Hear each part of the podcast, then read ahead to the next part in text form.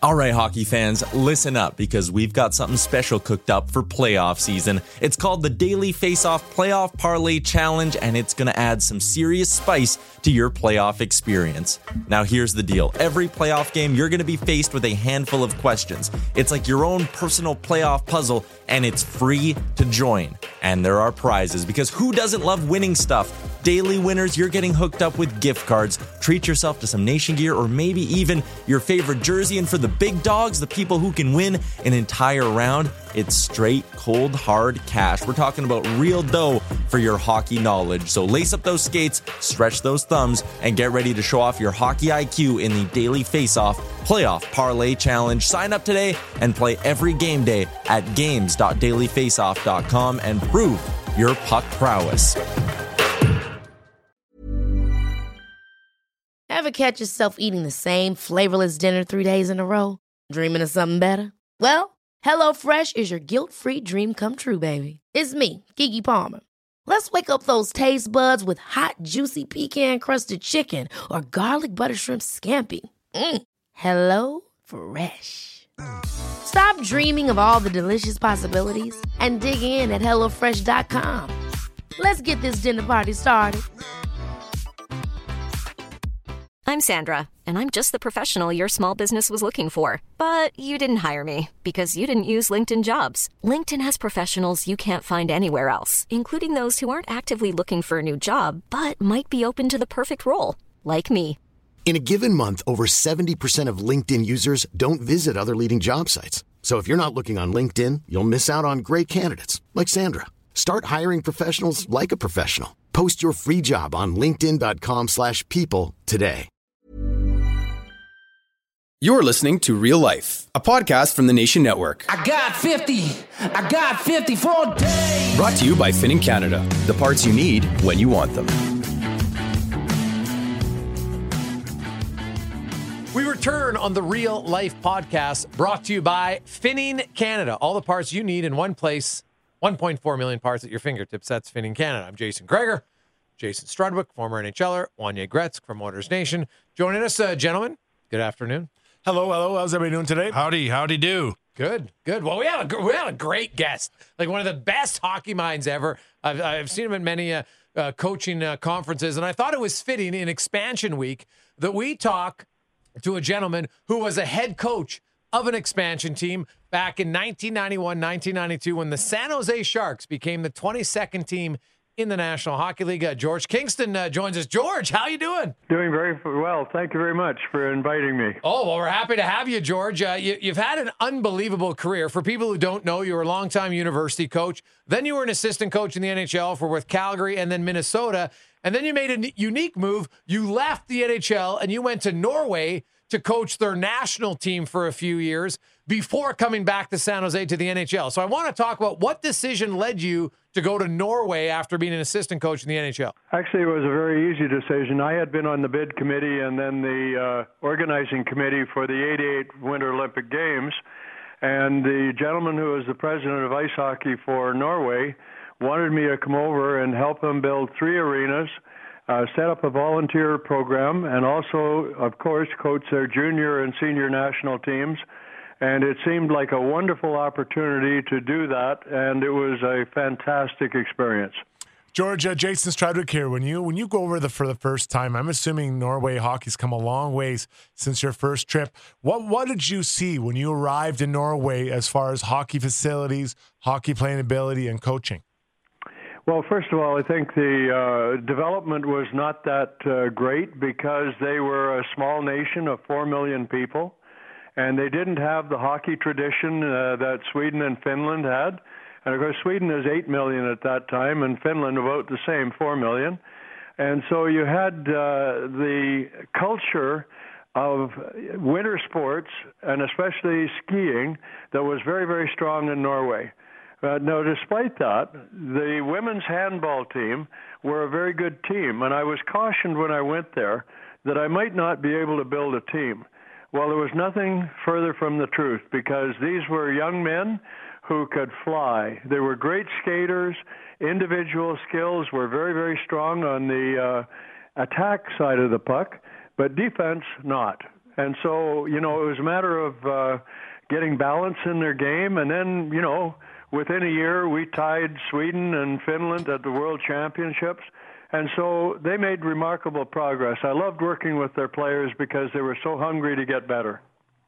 I've actually been to a uh, pro hockey game in, in Norway, Mr. Kingston. Uh, two years ago, I went to a game in Oslo. It was quite a great time. The player of the game or the top scorer has a gold helmet and the other guy has a silver helmet in the games. Was it like that when you were there? No, no, no, no. There was no individual recognition. Oh, that's fact, all the new marketing uh, angles they're going after for. You know, basically, uh, they were afraid to get out of their shadows. Okay. Because the culture of Norway was that you should never uh, brag or in any way show that you were good. But the fact is, they were darn good. They were really great people.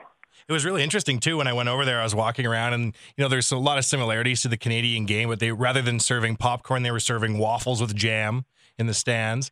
And I walked around the uh, the concourse, this little arena, and I, I can't remember the name of it, probably because it was 48 letters and 46 of them were O's. But there well, was it a wouldn't have been Vålerenga. It might have been Frisk Asker.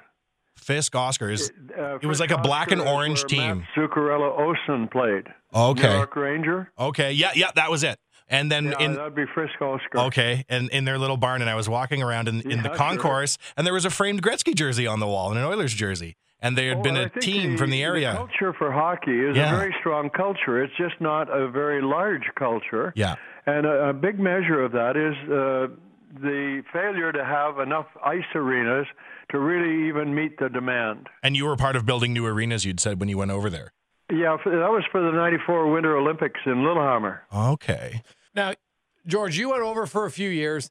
Then, uh, who gave you the call? Who, you know, for you to come back and coach an expansion team, which you know hadn't been in the NHL since uh, they they brought four teams from the WHA, so that's a lot different because they came in a little bit more established. And you knew how tough the NHL was. Uh, take us back to uh, when you had the conversations and when you accepted the job to be the expansion coach of the San Jose Sharks in 1991-92.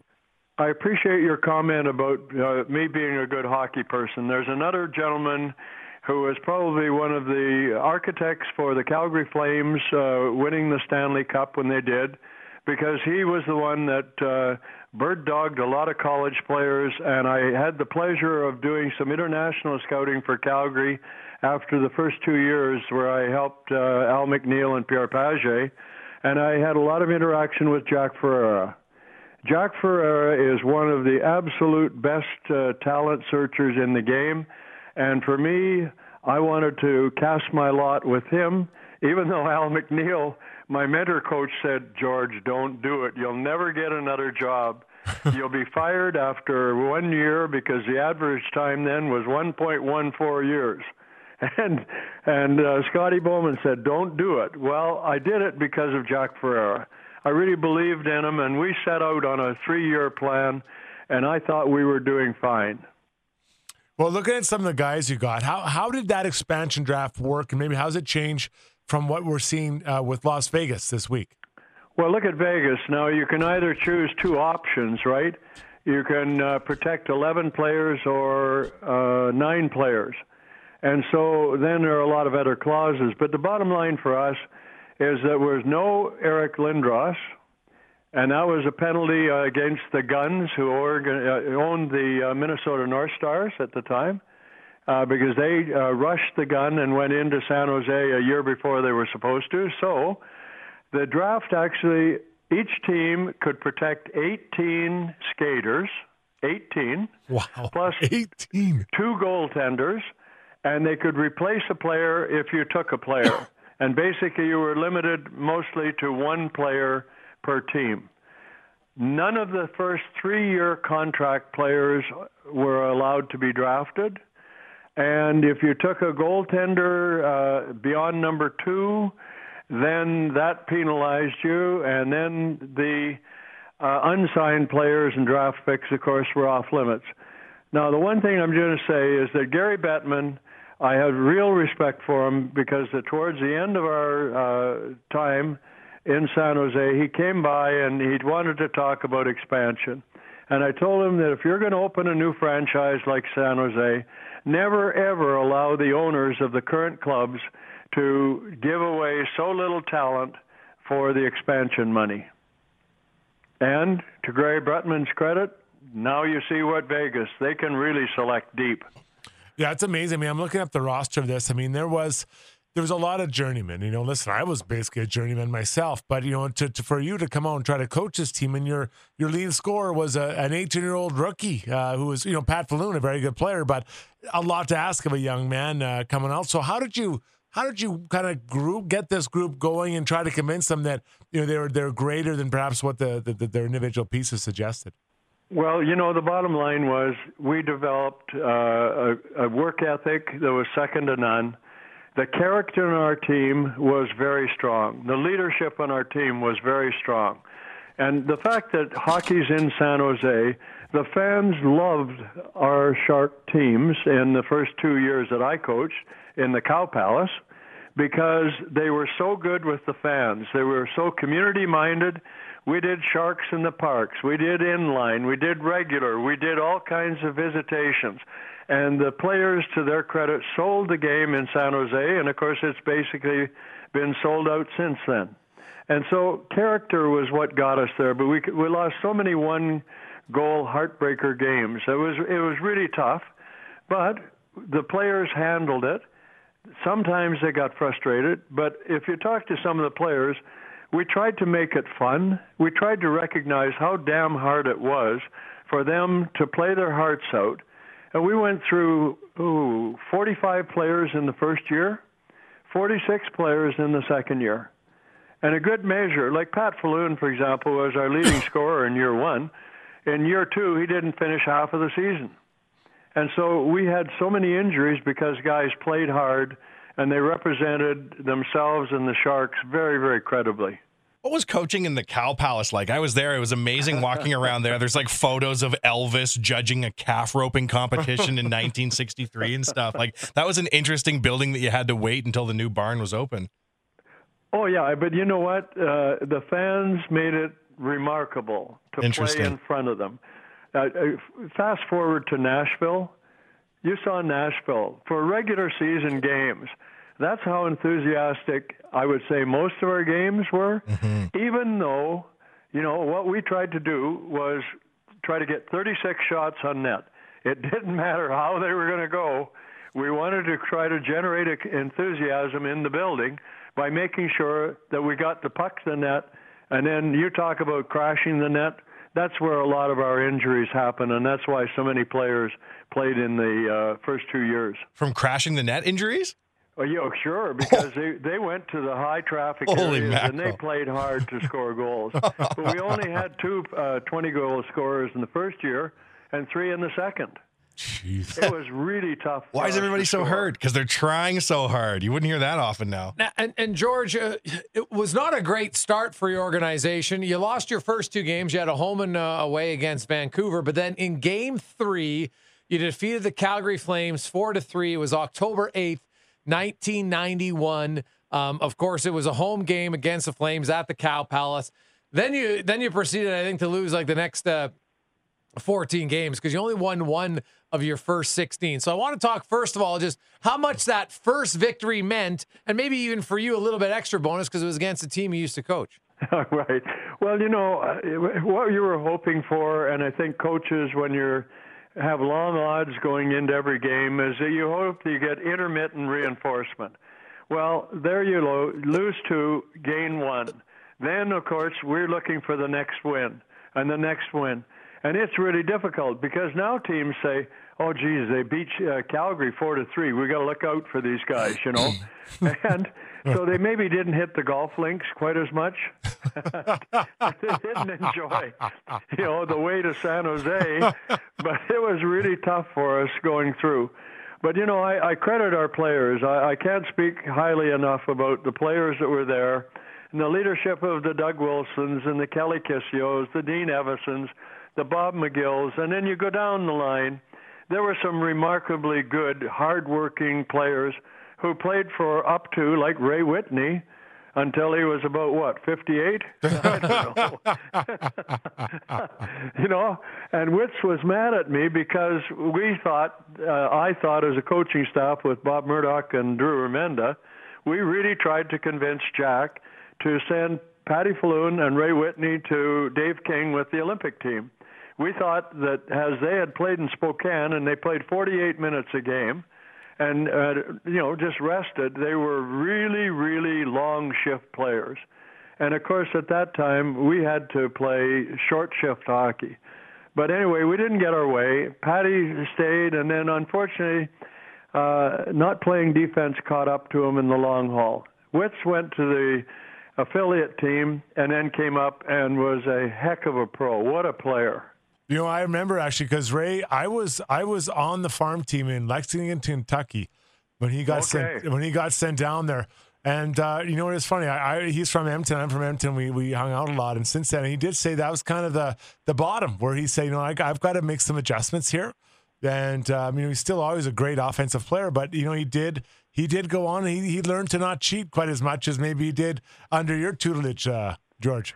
Well, you know, we we knew that he was going to be a good player, and and we felt that it would really benefit him to uh, pick up on the things he couldn't do well. You know, another player I'll, I'll go to as a smaller player is Zuccarello Aasen, uh, Mats. Yeah. You know, he, I coached him uh, with Norway uh, from 207 to 210 up to the Vancouver Olympics. And I kept telling New York and anybody else, you know, the, he has a couple things to do, but he's an exceptional hockey player, as was Ray Whitney, because they're so smart, they see the ice so well, and they make great choices of where to find themselves on the ice to create offense. I'm just wondering, Struds, how that impacts your psyche when you're sitting there and a guy comes into the room, looks around, and goes, "This is rock bottom for my career. I really need to change things around." Like, are you just sitting there like, "Buddy, I'm working hard here. Uh, No, I'm no, on my way into the de- to the show." I knew, I knew that I, it would take me a few years to get to NHL. I was in the minors, and I'll never forget it. Though he actually, we were going to play a pretty tough team, and uh, all of a sudden he got the flu. Like he just, I, I can't play.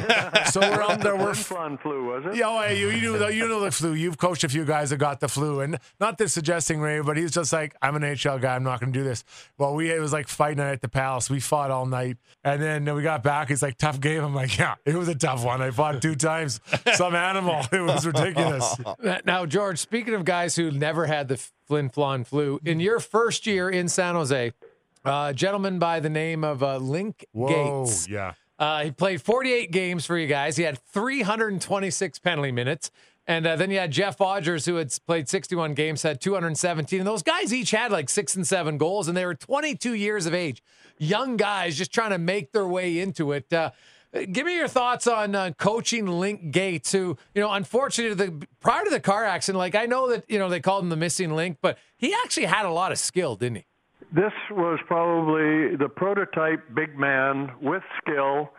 He could feather a pass. He could shoot the puck as hard as any of the shooters that now go into the contest.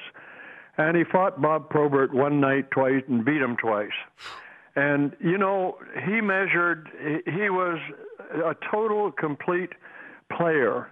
But unfortunately, the dysfunctional family life and upbringing and all of the things that happened, we I had him with uh, Minnesota North Stars with Pierre Page, and he came on the ice, and I sent him off the ice. I said, "You know what? You've got alcohol in your breath. You don't do that here, and you don't ever do that again with the Minnesota North Stars if you want to be a hockey player." And so I shipped him off the ice, and so when he came to San Jose, he respected that, and we got a lot of good hockey out of him. But then all of a sudden, he would snap, something would go not well for him, and he had no co- concept of, you know, riding it through, riding over the frustration. And then ultimately, you're right. Uh, you know, he played, and I can tell you the story one time. He had a suspension. So in the Cow Palace, he was, uh, it was like Elvis. Link is in the building. And all of a sudden, the stands start to empty and it's like the Pied Piper going up in the upper round of the Cow Palace. Most of the fans are now following Link around and around and around. It was unbelievable the char- charismatic character he was. Yeah, he's he was uh, he was quite the guy. I remember when I when I came up, uh, getting into the minors, one of the older guys pulled me over and he said, you know, do not ever fight Link Gaetz. And I knew his legs. I'm like, don't worry, I'm not looking to like, no, no, just whatever you do. That was one of the best pieces of advice you had. I mean, I, but but the fact is, his his skill level was scary good. Any of the skilled players that I, you put on the ice now, he could do that all. Scary good. Yeah, like he was really like I heard his first pass was phenomenal, and it's really too bad that he got in that car actually. So what happened? I was, you know, two Well- years old when this Well, it was happened. the end of the season, and a friend of his, according to him, uh, they were going fishing, and at six o'clock in the morning, and either the friend or he uh, was not established at the scene of the accident. They were going along Highway 101, and then there's an exit up towards the Cow Palace where you come back, and it's 15 miles an hour on a, a full U-turn and he ended up being projected out of his uh, Firebird, landed with his head on the concrete, and if it had been any other specimen of humanity, they would have been dead on the concrete, uh, the asphalt. Anyway, we you know visited him a lot and tried to go through, and then he had an injury that was neuroscience related in the sense that he could start out a shot and then there was no connection neuromuscularly to the continuation of the stick going through and then it kicked in again but you know unfortunately he was lost to us and he had had what i was uh, going to say a breakthrough year for us Yeah, that that was such a an unfortunate ending uh, for him. And I know he came back a few years later, but obviously it was never the same player. Now, George, outside of the the Cow Palace, uh, any other funny stories you recall from being an expansion coach with the San Jose Sharks? Definitely wasn't, you know, a, a, well-known hockey market. It's become a fantastic hockey market uh, today. But uh, you know, throughout that season, does anything uh, stand out in your mind that makes you chuckle? well you know we played three quarters and we had two intermissions Okay? That's football terminology. So that's how green the fans were. Jeez. But they loved the contact and they loved the fact that we we did play physically. We felt that we had drafted a team that was going to be a very tough team to play against in the Cow Palace. We were, but the issue was we just couldn't score goals. And you know the the fact was we did everything possible to to remedy that. But in terms of tales, there were many, and of course, like every coach, you don't know most of the tales, all right? But we do know, for example, uh, Nashville did remarkably well, and I was hoping they were going to win the Stanley this time because Mike Sullivan, one of my first two-year players as a Shark, uh, was dubbed Mr. Serious. Well, how does Mr. Serious project in his life? Probably one of the best coaches that Boston Bruins had, and now two Stanley Cups. Well, there were players like that, but there were also players who were character on on the other side of the ice. One of the players that came in was Paul Fenton, and of course he's the AGM with the Nashville Predators.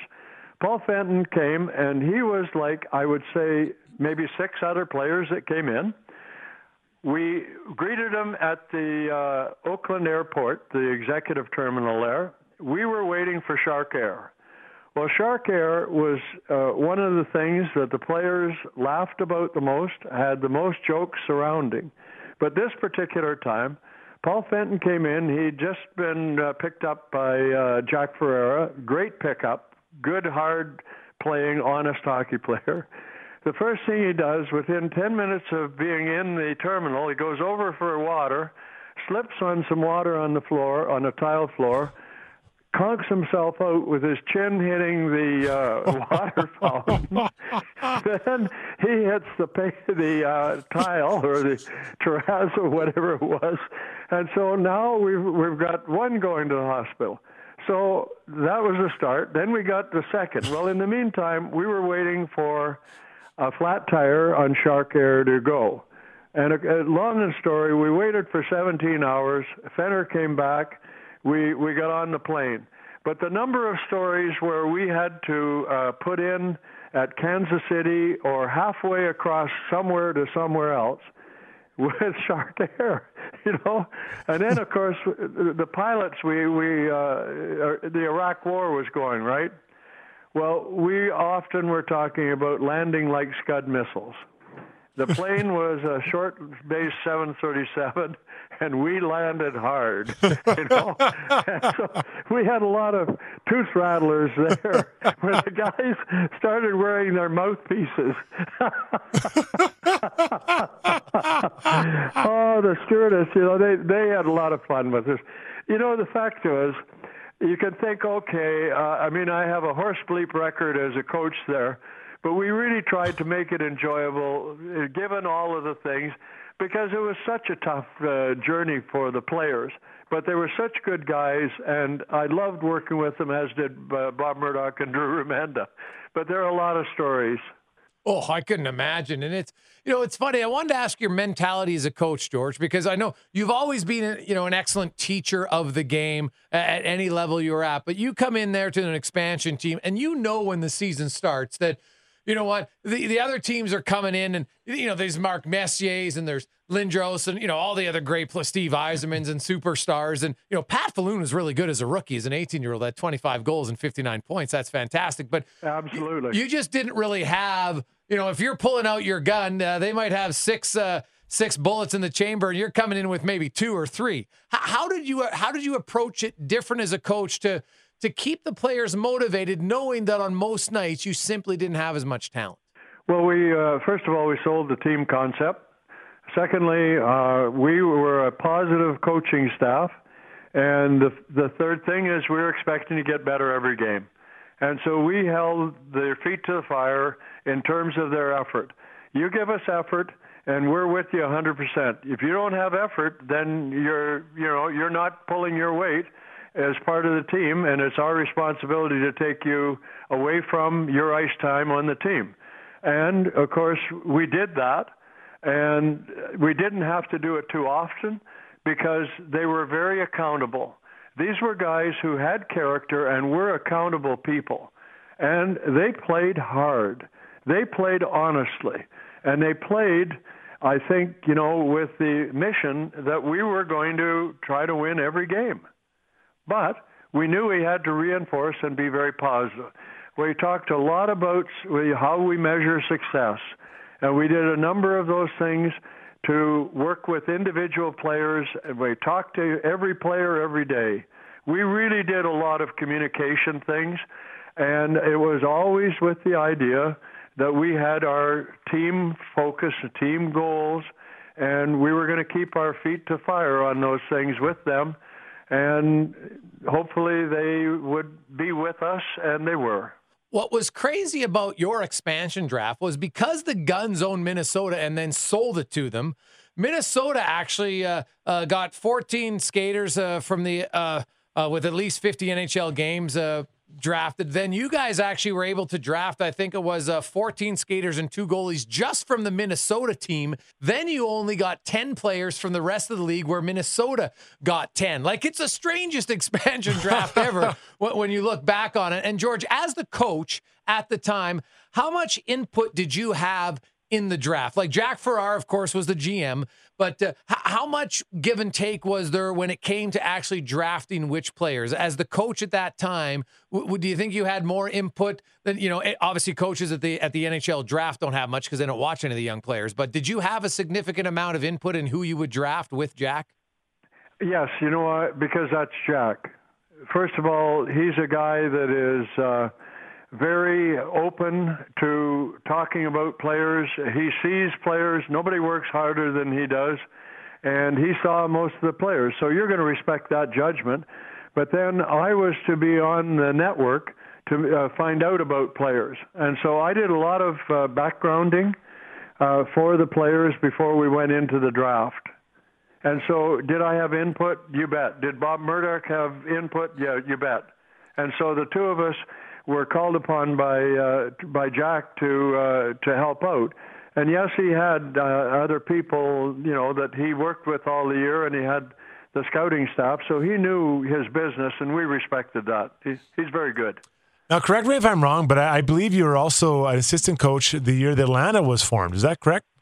They uh, Don Waddell actually recruited me uh, when I came back from Germany. I'd worked with the national programming development there for four years from 94 to 98. He said, You've been fed to the dogs uh, before, the expansion dogs. You ready to go again?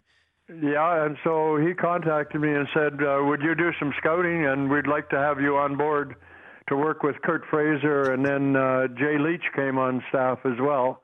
And, you know, and, and you can talk to Ray Ferraro about the experience uh, of the Atlanta Thrashers, and uh, Ray and uh, you know two other players, Donald Audette and Andrew Brunette, uh, were uh, the top line in the National Hockey League for about a month and a half to two months. And so, you know, if you have the talent, you can build. And we had a great line there. But as you said about Patty Falloon, uh, it's like playing the Vancouver Canucks this past year. After you go past the Sedins and that block, who do you have to worry about before you beat uh, Vancouver Canucks? It was tough. George, uh, George I want to ask you. Uh, you had uh, a player who, who's a, a good friend of mine. We have him on my show all the time, and it was near the end of his career. But uh, Ray Ferraro, a highly competitive guy in Atlanta. Uh, any uh, uh, uh, memorable moments from uh, Ray with the uh, Atlanta Thrashers those first few seasons? Oh, Razor. Razor was not a very um, patient player. he was not a, a a player who could tolerate a lot of things not going well. So, by all means, let's send him to the Atlanta Thrashers where he'll have his own version of hell for as long as he plays. You know, and he thrashed the Thrashers from time to time. he he could really blister. Anyway, I, you know what? Uh, You respected him because, as you say, he's one of the most competitive people that made him a great player. You know, he, he was just, uh, uh, you know, a porcupine with thorns. he he irritated people all the time. And then, of course, uh, Bruno wasn't going to come to his defense, nor was Donald Audette. But we had a couple of other players that you know looked out for him. But I'll tell you what, uh, you know, push to shove, he was a huge part of us doing better there in in the first year because he was so competitive that he brought most of the players to the table. And for me, I think it was a very positive thing. And I, I think I, I'm a very good friend of Razors to this day because I really, and, and I think uh, Curt Fraser, I know, and Jay Leach, we really respected Razor. He was in a tough situation, but he was the kind of guy that made Brunette, uh, Andrew Brunette, and Donald Audette really, really accountable. Why? And, And he they were a hell of a line. Oh, he had 76 points the second year with the Atlanta Thrashers, 29 goals. That's willpower. And, 81 points. Yeah, it's fantastic. Oh, exactly. And of course, uh, how many other lines did we have? Yeah, the answer is the same. The answer is none. line. and so they were targets. But the fact is that we did everything possible to allow them to play on the road. But it was it was really tough, you know, and and that's why coaching without uh, you know a, a half a dozen players that are a threat is a really tough assignment for anyone. And when you see your top scorers go down or your goaltender go down, you know you're going to get fired. Yeah, there, you go. Uh, George, what do you what do you expect as a guy who's been through a few expansions? Uh, what do you expect from Las Vegas in the next few seasons? Well, first of all, I think uh, Gerard Gallant is a hell of a coach, and uh, Florida made a, a very bad political decision in allowing him to go. And I look at the uh, possibilities. Uh, you know, th- th- they look really good, except that there are a lot of hookers inside the players that are available, and they have to spend what 60% of their uh, cap. Yeah. And so, you know, you may be attracted to go to a younger player, but you might have to take an older player. But the the, the key thing is I look to see a very respectable uh, base of talent there. Now, G- And George, of course, George McPhee, you know, he built Washington. So this is a good GM. And I think he's got a number of good people around him. They've had a full year to look at the whole uh, process. And that's something that San Jose didn't have totally. George, what do you mean by they have a lot of hookers on that team? I Like, was wh- thinking you were going a completely different way about the lifestyle of Las Vegas. Like, there's a lot of hookers on the team. the bottom line I meant there is that you have to uh, select so many in different categories. Yeah, okay. And and and players with a 2017-18 contract, they might be coming up to free agency, but I think you have to have a number of defensemen forwards that meet that category, and then you have, uh, I think, uh, to meet the cap. And that means that you might be attracted to go to some young players, but you may not be able to get them. And you may not be able to get all the old players that you want because you don't want to, uh, you know, bust the bank right off the bat. But to our knowledge, there aren't any actual live prostitutes on the projected No, lineup. no, no. no. no, Okay, I, was, No. I didn't know. You, you'd never know I- in this day and age who's doing what in the Bad off choice season. of words going into Vegas. Oh, no, I. I, I, I thought it was fitting, George. So did I. I thought George, Someone had the courage to say it. Now, George, I know you've been working a, a little bit, uh, kind of consulting, coaching. Uh, what are you up to now? Uh, this past year, I uh, brought in Mike Hirschfeld uh, to up to speed as the new executive director. He's full time out of Toronto, and that probably is harder than me actually doing the job and preparing for another year of the rhythm up to the clinic. But uh, you know, pensions and medical benefits, I gave him a lot of advice on that, and there are a lot of programs pending. As long as we can get it past the board of governors. Uh, and the, the other part I've been doing actually uh, since '07 is working with sled hockey. It's now called para ice hockey. And I'm uh, the international volunteer chair for development for para ice hockey. And so this is a wonderful new avenue uh, that I'm working down, and it's uh, for men and for women. And so I would like to do more camps and clinics than I've done now, and that means I can do, you know, an episode now, an episode then, and I can control my time. Well, George, great to catch up with you. Uh, fantastic stories. Uh, just a, a wealth of knowledge when it comes to coaching. There's so many people who have learned a lot from you. And uh, thanks for taking us down a trip down uh, expansion memory lane. We appreciate it. You're very welcome. Thanks for asking me, and uh, I appreciate all the questions. Thank you, gentlemen. You betcha. Thanks, George. Hope to talk to you again soon. Bye. George Kingston, absolute gem of a man. That is bizarre. Sorry, Strads. Go ahead. No, I was going to say awesome, awesome guy. Yeah. And great stories, like just open and Yeah. honest. I loved it. I loved it. Now, can you eh, walk me through how this expansion draft went down?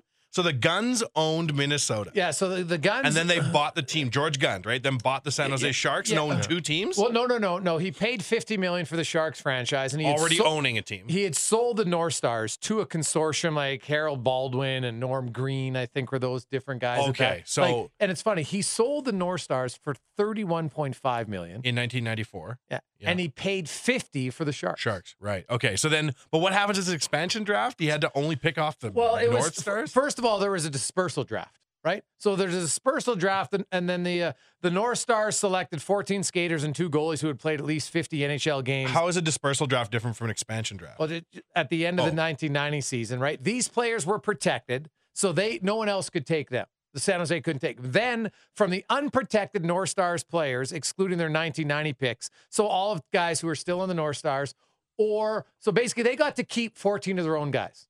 Crazy. because they moved? No, they didn't move. They just sold ownership. It's so oh. crazy. Like this, when you go back and look at this What one, the hell is going yeah. Oh, on? Oh no, trust me. People crazy. should research the 1991 San Jose Sharks expansion because it really coincides with Minnesota. So while everybody says they got to pick from the other teams, the reality was the other 20 teams in the league, they each lost one player, but that was split between the North Stars and the Sharks. Right? I don't understand. Like I'm, I'm, I'm trying to walk through this in my mind. So he's got it. He's got team. He's got the North Stars. He sells them to a consortium. Then they do a dispersal draft from the old team he owned to the new team he bought. Yeah, basically. Yep. But wouldn't that just overly penalize? If you're the new owners of the team, why are you being able to pick my roster apart when I just bought an existing NHL team? It makes no sense.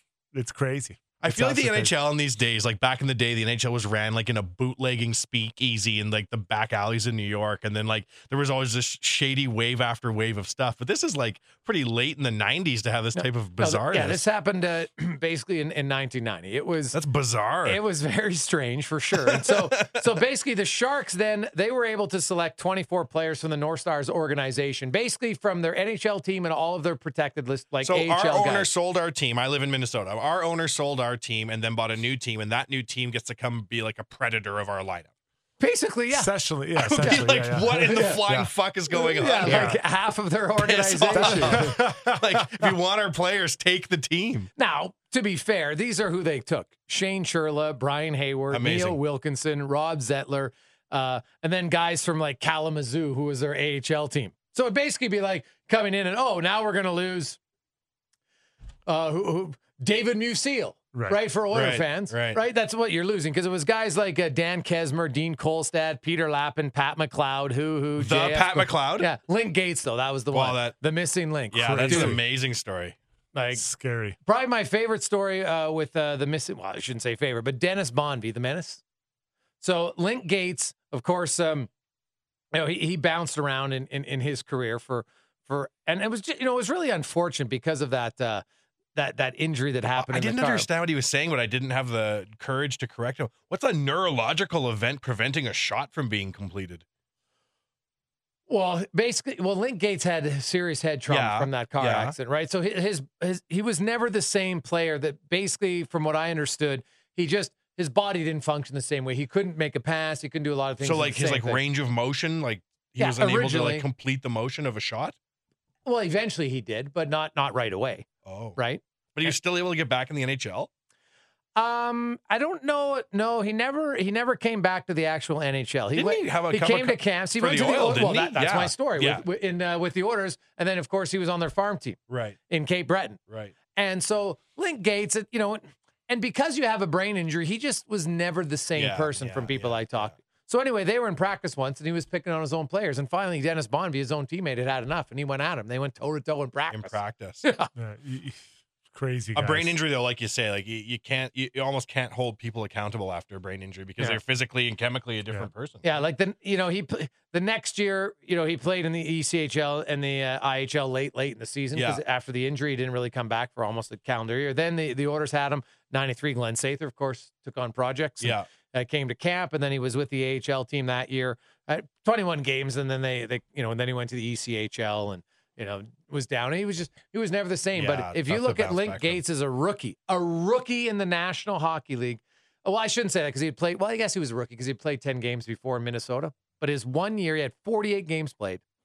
He had six goals, six assists as a defenseman, Yeah, three. three hundred and twenty-six penalty minutes. He was tough. I remember watching a lot of his fights, and they was a tough. Don't fight Link Gaetz. Someone came up to you and said, Strutty, no matter what you're going to do in this mixed Yeah. up world, don't fight Link Gaetz. Smart, smart to you to listen, Strutty. That's right. Yeah, Thank goodness you up- listened. You Yeah. might not be here What? today. One less beating I took. We'll take a quick break. We'll come back with uh, story time with Strutties. You're listening to the Real Life Podcast brought to you by Finning Canada. The parts you need when you want them, the right parts for your equipment. Finning Canada.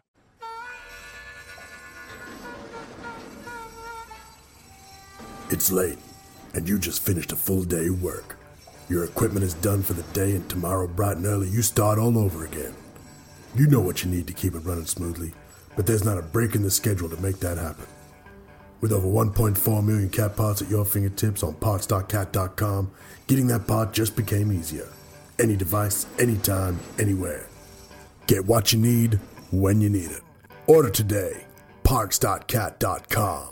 Back live in the Real Life Podcast. Jason Gregor, Jason Strudwick, Wanya Gretz, brought to you by Finning Canada. 1.4 million parts at your fingertips. I got to be honest, I feel silly when you're talking to like gentlemen of the game of hockey and you're like, I'm introducing myself. I'm Jason Gregor. I'm the king of the radio and former NHL star Jason Strudwick is here. And then a guy who likes to retweet memes is here for reasons I don't know. Like your pedigrees Do- do- are much more impressive than mine. I feel like I'm in very good company. We, we could write be- like if you want your own intro, you write it, and I'll just I it. should. Yeah, let's do it. Yeah. A guy who once picked up a dog by its hind legs and pushed it around like a vacuum. Wanye's here.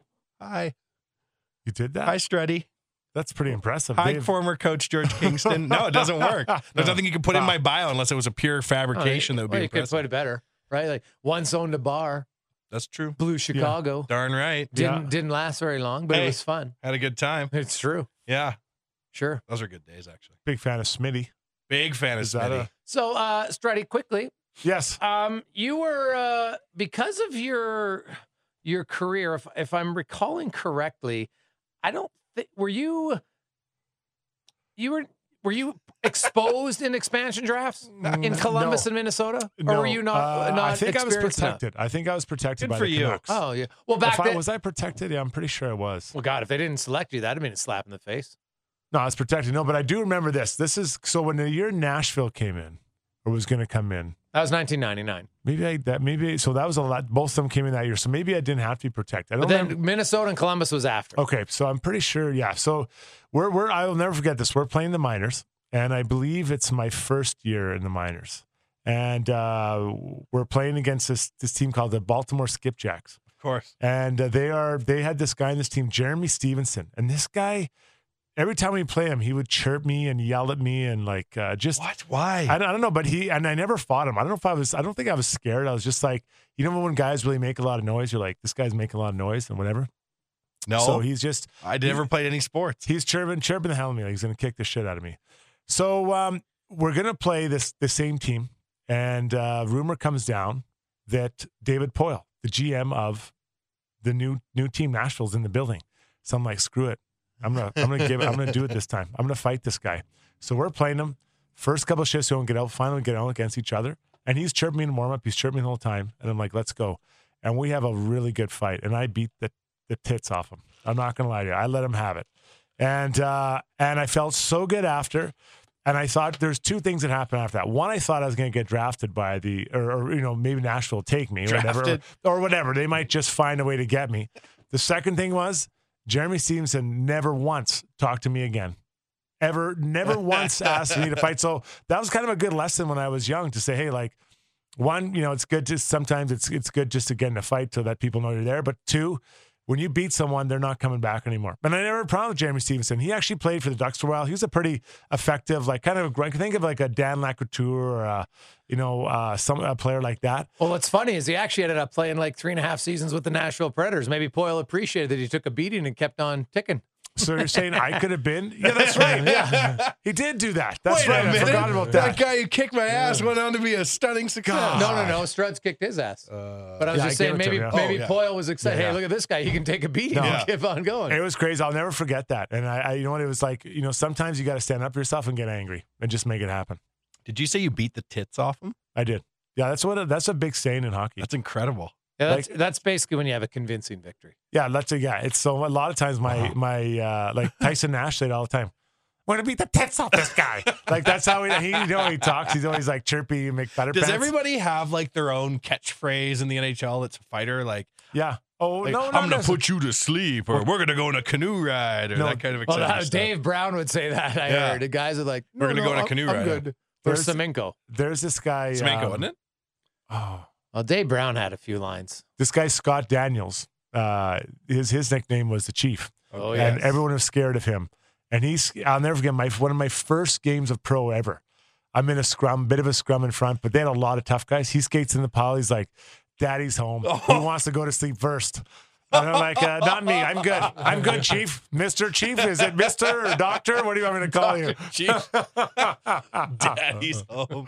Daddy's home. Who wants to go to What sleep was you what, first? when you were looking the guy in the eyes and was Ah, about it to was cave his terrible. face in? Like, I never really hurt. I was in a very good fight. Like I, I didn't hurt anybody. I'd fight him, but I'd never really beat anybody you up. beat the tits off a few people, from what I was Yeah, told a we don't- minute ago. We know why I did this one guy, but the thing is, I, I when I I always said, and I, the guys would always I said, got to get the pins going.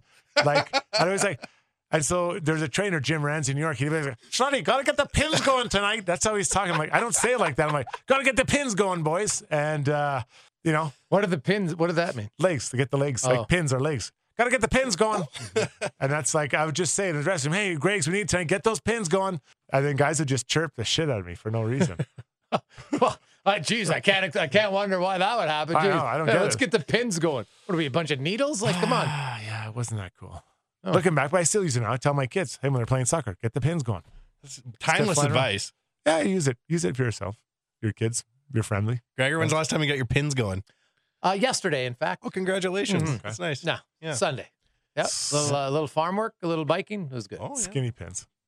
Buddy, as long as I get you there from A to B, that's all that matters. It's like my tiny short arms, I- I according to nobody say- other than you, I- I, will say, speaking of pins, I was laughing because I was uh, at the uh, rugby match, Canada and Romania, and I'm sitting there wa- and like rugby guys, like you know, sure you, they're just big. Like Right. they're very stout and thick, especially the, you know the interior guy, but even you know a lot of the guys in the crowd, es- especially. Like I'm walking around the crowd, I'm just like, dude, which guy doesn't belong here, right? Like I'm in good shape, but they're just barrel chested and wide, right? And you know a few of them maybe a little bit thicker around the uh, the belly button than they should be, but nonetheless, I'm watching the game and I was chuckling. I almost wanted to send Struds a text. I was like, Struddy, we could put both of our legs together. It might equal one of these guys. Like they're just tree stumps that they're running around on. So scary. well, you got those long dancer's legs, Streds. Yeah, Just thank- stretch still thank you. forever. Yeah. That's a nice Yeah, compliment. they're nice. Oh, yeah. They're fine. like Get the, the, pe- black swan. Get the Well, the problem going. is, like from Struds' hip right down to his ankle, it's just straight line. Straight it's line. unbelievable. like a, a, a thoroughbred Like an- championship horse. like an after photo of a chicken wing. Just bone. Just Listen, bone. we're- if we're going to start chirp, are we starting to chirp body parts? No. I already made fun of my own arms. There's nothing left. I'm a complete package other than that. yeah, the alligator and the orangutan. So got- next week, this time, we'll know Yeah, who's in the expansion? Vegas team. Oh, we got to get some more expansion coaches on. Oof. I loved it.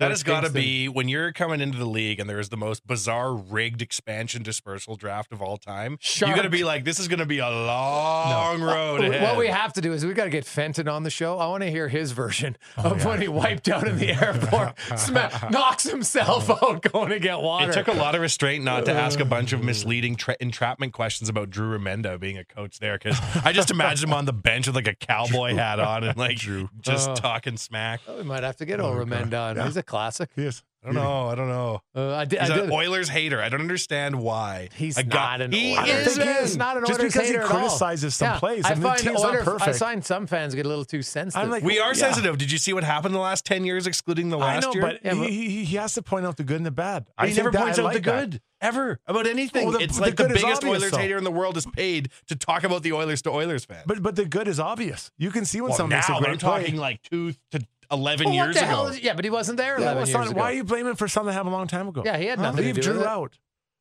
you really love Drew Remenda. Well, no, I just think that like he he calls a game that I like when he points out mistakes. Okay, like it's, it's obvious. okay. Jesus, I'll back down. You get the pegs going. Yeah, Holy you got- hell. no, Come the- flying the- out. get right, the pins. Jeez, the pins. That bothers me more Oh, yeah. pins. Oh, that's silly. The pegs. Oh, that's crazy, one. Yeah, you're so crazy. You'll use it tomorrow. Hey, that's your that's that's your new line. Hey guys, let's get the pegs going. All right, uh, we'll talk to you too, Jabronis, next week. Okay? Right on. The Real Life Podcast brought to you by Finning Canada. Pins, pegs. I'm not sure they have them, but they do have 1.4 million parts of your fingertips. Finning Canada. That was so good.